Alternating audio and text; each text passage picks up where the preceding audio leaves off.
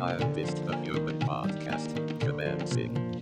Welcome to this episode of Scientist, the Human Podcast. I'm here with Dr. Chris Wood, who is an assistant professor in the Department of Pharmacology and Cancer Biology, and also the Department of Biomedical Engineering at Duke University. Thanks for joining me. All right, thank you for having me.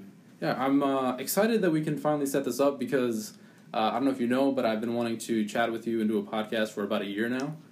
I mean, I guess we're both busy, you more than I, of course, but I'm glad we could finally set this up. Absolutely. Well, I'm happy to do it. Yeah. So, Chris, you do some really fascinating cancer research, and part of it is focused on finding combination therapies for cancer. Could you talk about why it's important to find combination therapies for cancer and why just single therapy isn't good enough? Sure. Yeah, I mean, so I think one of the characteristics of human cancers is the fact that they are highly evolvable. So human tumors have a remarkable ability to evolve in the face of, say, a drug treatment.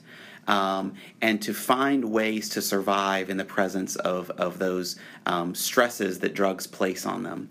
And so one of the ways of preventing that evolution of the disease and actually extinguishing the disease in a patient is to combine multiple agents in such a way that it becomes very difficult for a tumor to evolve. Okay. So you use the word evolve a lot. And so I think it's really interesting because I mean, you hear in the news often that, oh, there's some percentage of Americans don't believe in evolution or something like that. But I just think it's so fascinating that when we study cancer, we kind of see it every day.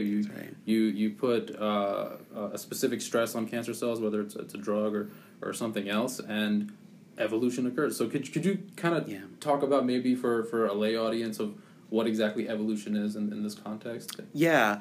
So, I mean, in this context, I'm describing evolution as the concept that where anytime you have a diverse population of entities and you apply a pressure to that population, you will select for the members of that population that are most apt or most able to survive and proliferate and grow and contribute to the next generation.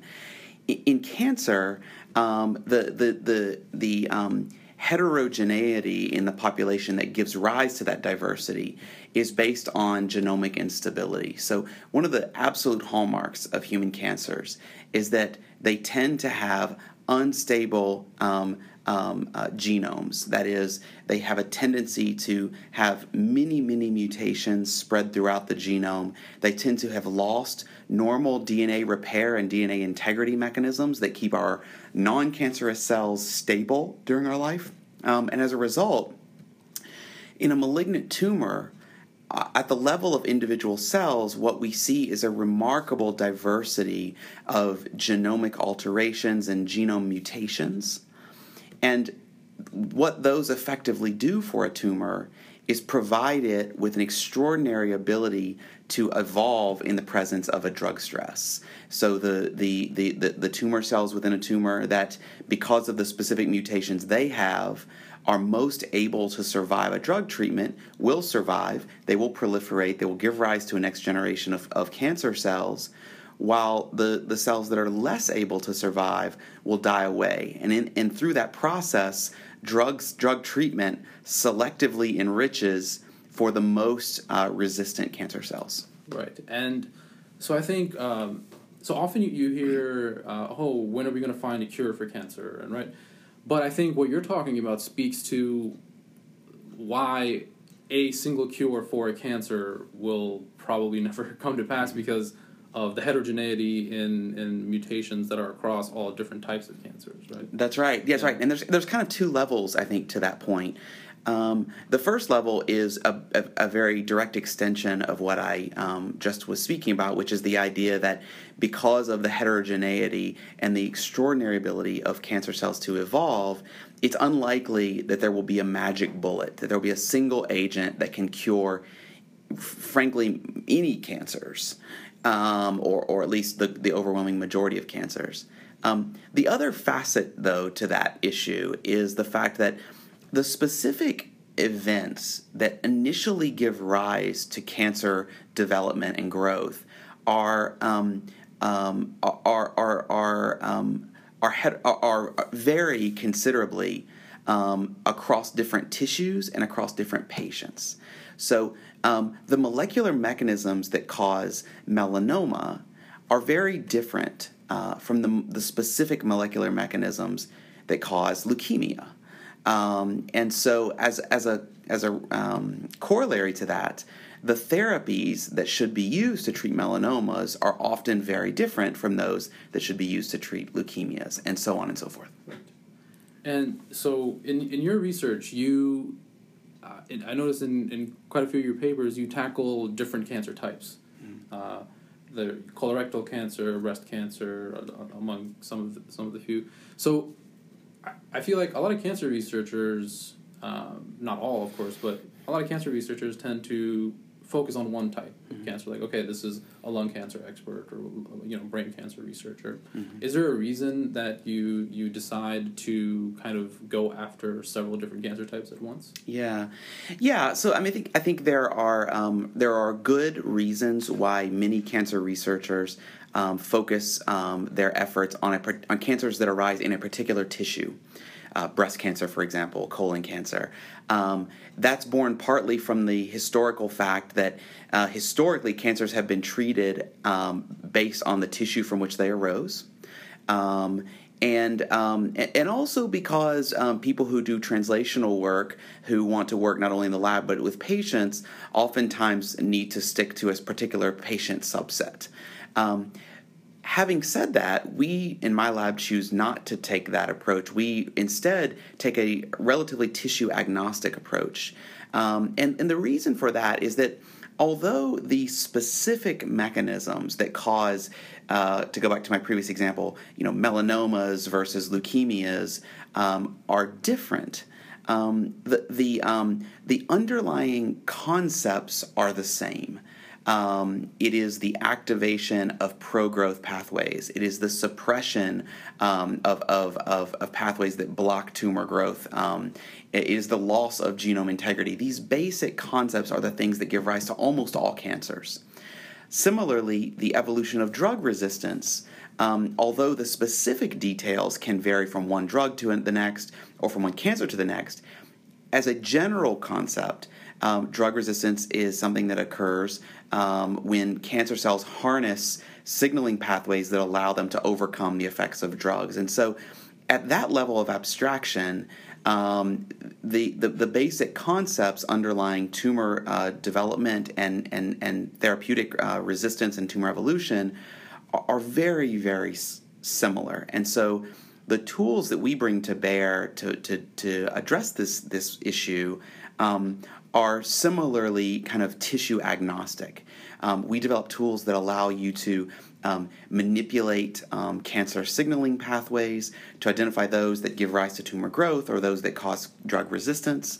And the same tools that we use to discover pathways that are important for breast cancer can be used to discover pathways that are important for colon cancer and so on and so forth.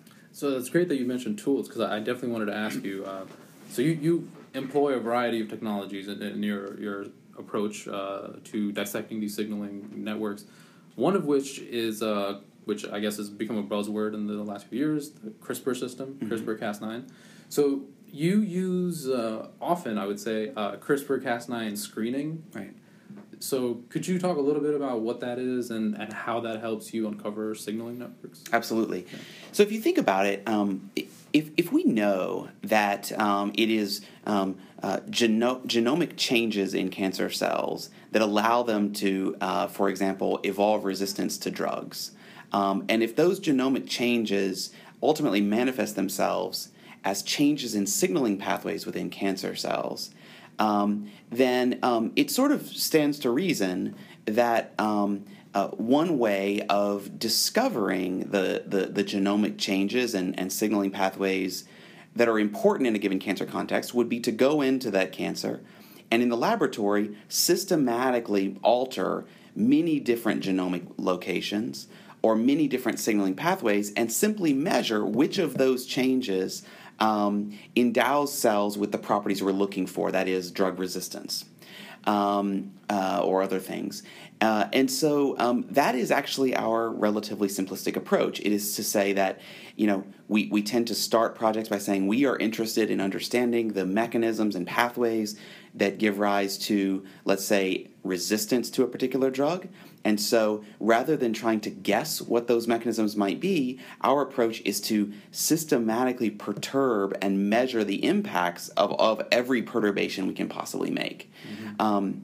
The reason why we use the CRISPR system, among other systems, is that the CRISPR system allows us with really unprecedented precision and fidelity to manipulate the genome of cancer cells and the consequent signaling behaviors of those cells rapidly and efficiently. And so what the CRISPR system essentially allows us to do is to go into cancer cells, turn on or off any number of different signaling pathways by directly manipulating the genome, and then rapidly measuring the impacts of those perturbations on the things we really care about, which is, you know, things like drug resistance. And so ultimately, you know, we are not using any one particular technology for that technology's sake. We're using it because we want to address the underlying biological questions. But it so happens that the CRISPR system is one system that gives us pretty remarkable control. Okay, great. And so there you have a recent paper that's, by the way, so yeah. I just a general question. So I noticed that the last few publications from your lab have been in open access journals. Mm. So I just wanted to ask you, is that just a coincidental thing, or is that intentional? Yeah. You know, it actually is a little bit of both. I definitely like and respect the concept of open access. I think it's really important that, you know, science that's being done for the public with public money should be accessible to the public. And in the most ideal setting, it should be accessible to the public, not just in the United States, but around the world. And open access journals allow that. I don't think that open access journals are a panacea. I think they have some of their own problems, but they do address some of those underlying issues. It also is true that in the last, I would say, 5 to 10 years, there have been a series of open access journals that have been created by major publishing houses, the Nature Publishing Group, AAAS, the Cell Publishing House, that are not only open access, which is appealing, but also because of the prestige of the publishing houses, managed to immediately generate lots and lots of viewers.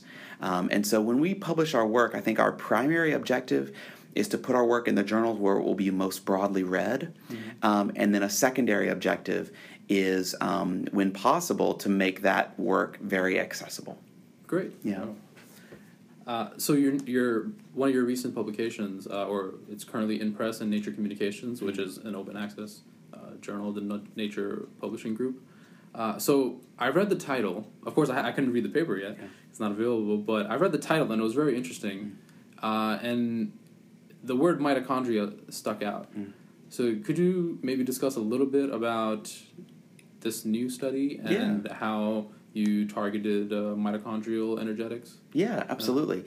Yeah, so if I were to take a very brief step back, mm-hmm. my lab really is focused on, I guess, two major areas. The first area is kind of what we've been discussing before, which is the question of how do tumors evolve in the face of drug treatments, and how can we, by understanding those evolutionary processes, develop therapies that can potentially block it from happening. The other aspect, the other part of my lab, mm-hmm. Is basically trying to discover completely new therapeutic strategies for cancers, in particular cancers that are not amenable to many of the classic therapeutic strategies that the field has been developing. And examples of cancers that fall in those categories are things like high-grade serous ovarian cancer, a deadly and common ovarian cancer that has really not been responsive to immunotherapies. It has not been responsive to targeted therapies. And so it's a cancer that there's a really extraordinary need for new, innovative, new therapies. So under that area of kind of innovative new therapies, one of the things that we became interested in was saying, well, are there facets of the way that these cancer cells behave themselves that are abnormal, that are different from normal cells in the body? And one of the things that ovarian cancer cells and other cancers as well tend to do that's very different from other cells in the body is that their mitochondria behave differently. So you know Sim very well that mitochondria are the organelle in the cell that houses two really, really important functions. One, it's a major site of cellular metabolism. And two, it's the site where a lot of cell death processes, that so-called apoptosis machinery, is localized. And so one of the things that has been observed in the last few years is that in all the cells of our body, mitochondria, and there are many mitochondria in each cell, are constantly undergoing processes known as fission and fusion. So The mitochondria are not a static organelle. Rather, they're floating around in the cytoplasm. Sometimes they bump into each other and fuse, so two mitochondria become one large mitochondria. And other times they fizz, so one mitochondria splits into two or more small mitochondria. I did not know that. Wow. Yeah, it's very interesting, actually. Yeah. And it turns out that it seems the reason why cells are doing that is that by promoting more fusion or more fission, the cell can adjust its metabolic or apoptotic state to suit the needs of the environment around it. And that's an important function, I think, for all of our cells. But with that understood, it's perhaps not surprising that cancer cells, we're now beginning to learn, oftentimes hijack this fission-fusion machinery to serve their own ends, those ends being a desire to grow very efficiently. And so when you look at cancer cells under a microscope, what we often see is that their mitochondria are either far more fused than you would expect from a normal tissue, or in some cases far more fizzed than you would expect. Mm. And so the basic hypothesis that we had, and this was work that was led by a wonderful graduate student in the lab named Grace Anderson, and a concept that was really born out of some of her creative ideas. The idea that we had was that, well, if mitochondria are really important, and the mitochondria in cancer cells are way more fizzed or way more fused than normal cells, surely that must create vulnerabilities in those cancer cells. Sure, it gives them an advantage. It probably helps them to grow better. It probably helps them to survive in certain environments better. But there must be a downside to that, because we know that in biology there are always gives and pros and cons, give and take.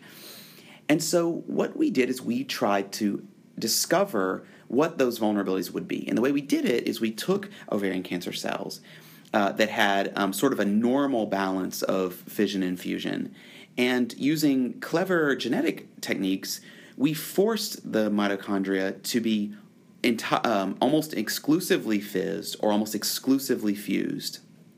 And then each time we did that, we would then take the cells that had forced fission or forced fusion, and we screened those cells against a large drug compound library.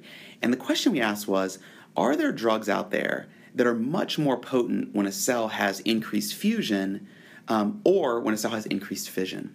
And ultimately that led to the discovery of a number of classes of drugs that seem to be particularly potent when cells have screwed up mitochondrial dynamics, one of which, the so-called SMAC mimetics, we wrote a story about. We wrote the manuscript about. But what we think is really interesting about this study is that ultimately, what we found is that when you have messed up mitochondrial dynamics, as is often the case in cancer, there are things that there are vulnerabilities associated with those changes. And importantly, because the tumors that often have messed up mitochondrial dynamics don't have other easily targetable vulnerabilities, now we have a foothold. And so we're trying to leverage this discovery to try to build targeted or precision therapies for cancers that historically have been refractory to that.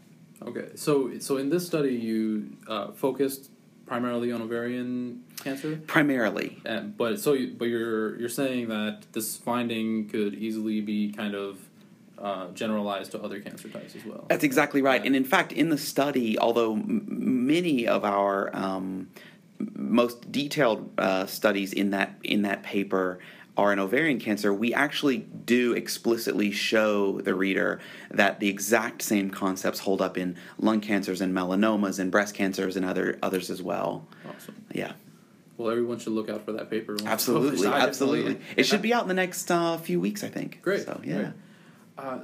So, kind of want to switch gears a little bit and talk about a personal experience of yours, if that's okay. And yeah. So you started as a PI, a professor here at Duke in 2012, right?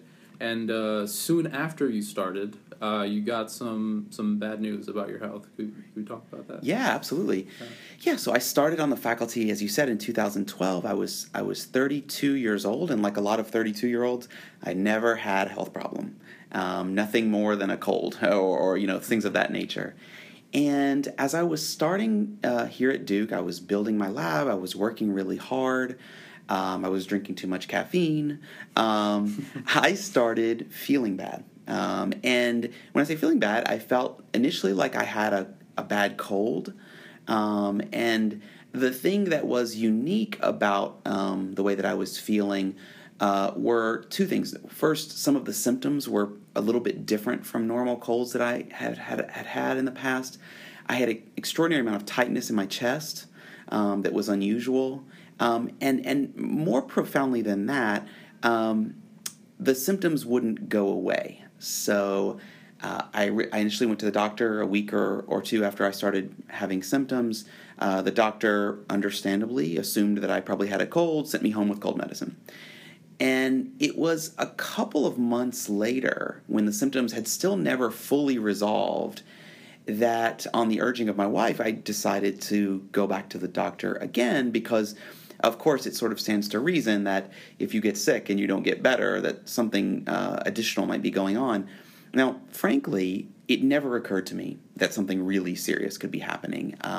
I assumed that because I was working too much and I was drinking too much coffee and I was stressed, that I just wasn't kicking this the way that I normally would. So I went to the doctor. And eventually that led to a chest x-ray, which revealed a large mass in my chest. And, of course, that was really, really alarming. And so through a series of additional tests, all conducted here at Duke, actually within earshot and clear line of sight from my lab, a series of tests eventually revealed that I had a subtype of a cancer called non-Hodgkin's lymphoma. Ultimately, the only real treatment for that disease is to take a relatively intensive chemotherapy regimen that took about 4 or 5 months to complete. So I was in and out of the hospital for a large fraction of that time. I took a very interesting chemotherapy regimen that consists of both kind of old school chemotherapies, the cytotoxics that were developed in the 60s and 70s, as well as some very, very advanced targeted therapies, a particular targeted therapy known as rituximab, which is a monoclonal antibody that specifically recognizes B cells, the precise cells that had become cancerous in my body. And after the chemotherapy regimen was completed, I was in the very fortunate position of having a complete response. That is, there was no measurable cancer left in my body. And another very fortunate thing was that, unlike many cancers where having a response doesn't mean that you've been cured, with the cancer that I had, having a response was a very strong indication that I was likely going to be cured.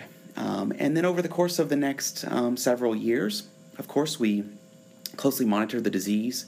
I was treated with an incredible, skilled physician here at Duke. And fortunately for me, over the course of the next few years, we ultimately learned that the disease was not going to come back and that I was going to be cured. And so I think that it was a remarkable experience for someone who has devoted my career to doing cancer research to be diagnosed with a rare cancer at a young age. And I think through that experience, I learned a lot. I learned in a very human way, what it feels like to have cancer. It feels very different to have cancer than it does to study cancer. I learned a lot about the some of the non-scientific aspects of the disease. I also learned a lot about some of the clinical aspects of the disease that we don't think so much about in the research laboratory. Things like how side effects are managed. And ultimately, I think that work has kind of changed, affected me in a couple of key ways. The first is that it helped me to understand the importance of not only doing research to lead to cures, but the importance of kind of social supports that people who are sick really need. They need family, they need friends, they need encouragement, they need survivors. They need to see that there's a potentially brighter outcome for them. I also came to appreciate the importance of studying not just common diseases, in cancer that would be the lung cancers and the breast cancers of the world, but studying rare disease. The disease that I had is diagnosed in something on the order of about 10,000 people a year in the United States. It is not a common disease. But thankfully, a group of scientists and physicians chose to ignore that fact and study it and ultimately develop treatments that cured me. And so I think that was a really revealing and powerful observation. Well, I think it's amazing that because you had such a great response to the treatment as you did, and frankly, I think the scientific community is better off for it. Thank you. But so as a cancer expert and a scientist, and once you become a patient, did you have any sort of input into what your treatment would be like, or did you kind of leave it all up to the physician?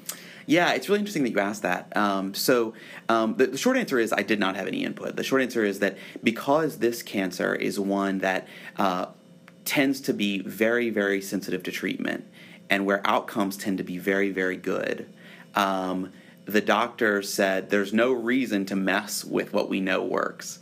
But it's certainly true that many of my friends who are fellow scientists asked me, "Oh, you must have sequenced your tumor. You must have wanted to get involved in a clinical trial." But I was very fortunate that I wasn't. That wasn't necessary. Having said that, I did have an interesting experience as a scientist that affected my treatment. So when I first received my diagnosis, my doctor told me what I would be taking, which was this combination of chemotherapy and targeted therapy. And he said to me, the outcomes, Chris, are really good. And as a scientist and as a quantitative person, I really pushed to understand what he meant by really good, and he, I think, reflecting a really nuanced understanding of what I really needed emotionally, would not provide me with numbers, because I think he probably knew that was probably not ultimately in my best interest. And so he just kept saying, Chris, the outcomes are really, really good. I said, okay. And so I accepted that. I started my therapy. And I resisted the temptation to read the scientific literature about my disease. Frankly, even as a scientist and as an analytical person, it was too close to home to go to PubMed and try to read about it. It was too scary to me. But something happened, and that was that literally a few days, I think it maybe was one day, after I finished my first round of inpatient chemotherapy, I was back home. I had fallen asleep for a nap, and I woke up. My wife had also fallen asleep. She was still asleep, and I was bored. And so I got on my computer and I do what I often do on Sunday afternoon, which is that I started checking the scientific literature from the week before to see what new papers had come out. Mm. And in the New England Journal of Medicine, the world's arguably most prestigious medical journal, there was an article, and it was titled something like Treatment of Primary Mediastinal B-Cell Lymphoma Using DA-EPOCH-R. That was the exact disease that I had and the exact therapy that I was receiving. Mm. And so it was this shocking moment because I sat there at my computer and I thought, if I click on this, I'm going to see survival numbers. Mm. I'm going to see how well this treatment really works. And I had this moment where I thought, maybe I shouldn't look. And that lasted about 6 seconds. And then I thought, who am I kidding? Of course I want to see what it looks like.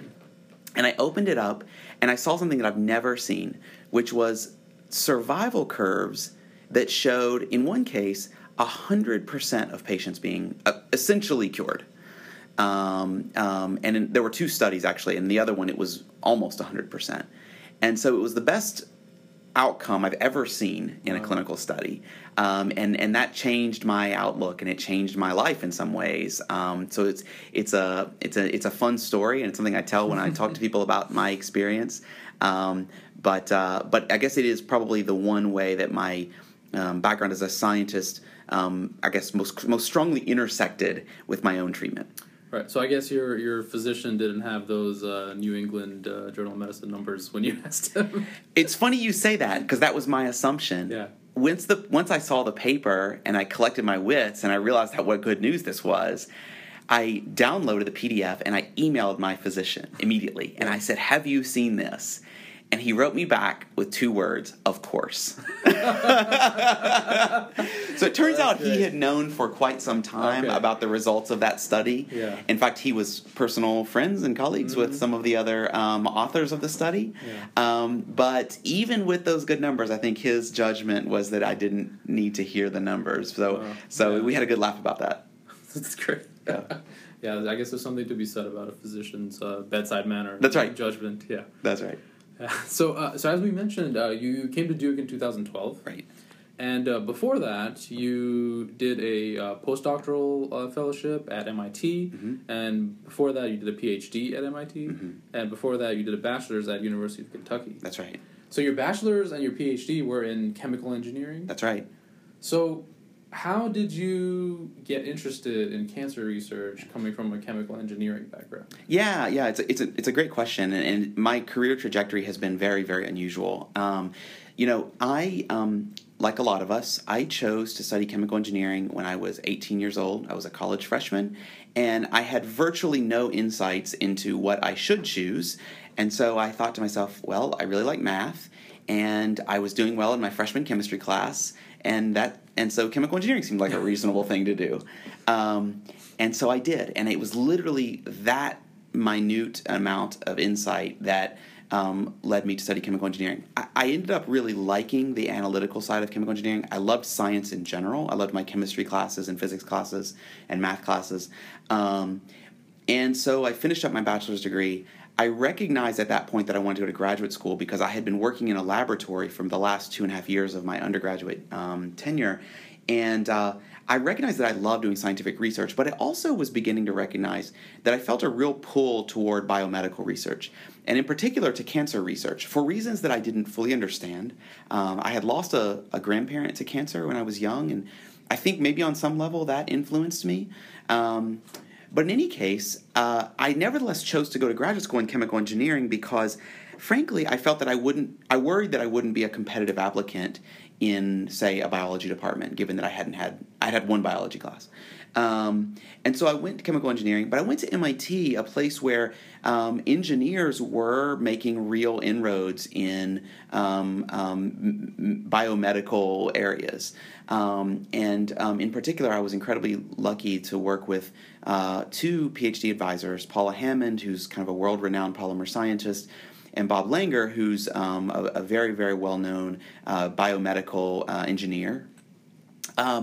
And under their tutelage, my thesis research was sort of tangentially related to cancer. We were trying to devise drug and gene delivery systems that could specifically target their cargo to certain tissues in the body, including malignant tumors. And so it was sort of what I call applied cancer research. Right. We weren't interested in understanding the basic mechanisms of cancer. Rather, we were interested in trying to make better therapeutic strategies. Now, during the course of that work, I found it riveting and exciting, but I also, the more I learned about cancer, the more I realized I didn't know. And the more I became worried that in my career, that it would be difficult for me to innovate unless I learned more of the basic biology of cancer. And so when I finished my PhD, I did something very unusual. Instead of going to do a postdoc in an engineering lab, I went and did a postdoc in a basic biology lab with a fellow named David Sabatini, who is a sort of world-renowned, extraordinary molecular biologist and biochemist, who is very well known for defining signaling pathways that are important in cancer, the mTOR pathway being the most famous, and also is sort of very well known for using genomic techniques to try to understand cancer. And David was either generous enough or foolish enough to accept me into his lab, and that was just an extraordinary learning experience. And literally in the span of 5 years, I went into my postdoc as an engineer and I left as a biologist. In many ways, I sort of transformed.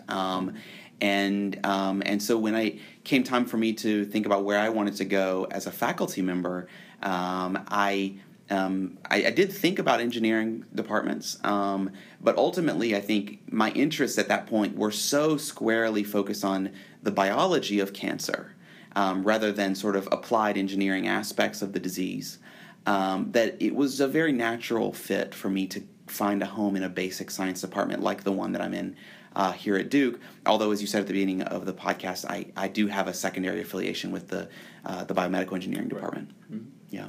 So even though you said you transformed into a biologist, it still feels like your engineering background really informs the research that you do, the systematic approach that you take, and kind of looking at signaling networks across a broad range within using different specific technologies. That's right. As we've discussed. So, absolutely, yeah. Absolutely. And so I don't you're exactly right. I think that although we're asking questions that are in the realm of basic biology, the approaches we use are very systematic, they're very unbiased, they're quantitative, and those are things that I think are largely driven by my engineering training, the general way that engineers are taught to think about problems. And so, although, I think in some ways it was challenging for me to redefine myself as a postdoc and to relearn a field, or to learn a field de novo, I think in some I wouldn't do it differently, because I think that the engineering training that I had really allowed me to approach biological problems with a different frame of mind, and from a different angle, and I think ultimately that has been beneficial to my lab. I certainly hope that it has been. Well, great. There you have it. I guess transform yourself, and you can transform a field. Let's hope so. Well, Chris, thank you so much for joining me. It's been a great pleasure having you on the show. Absolutely. I'm happy to do it. Great. Thanks so much.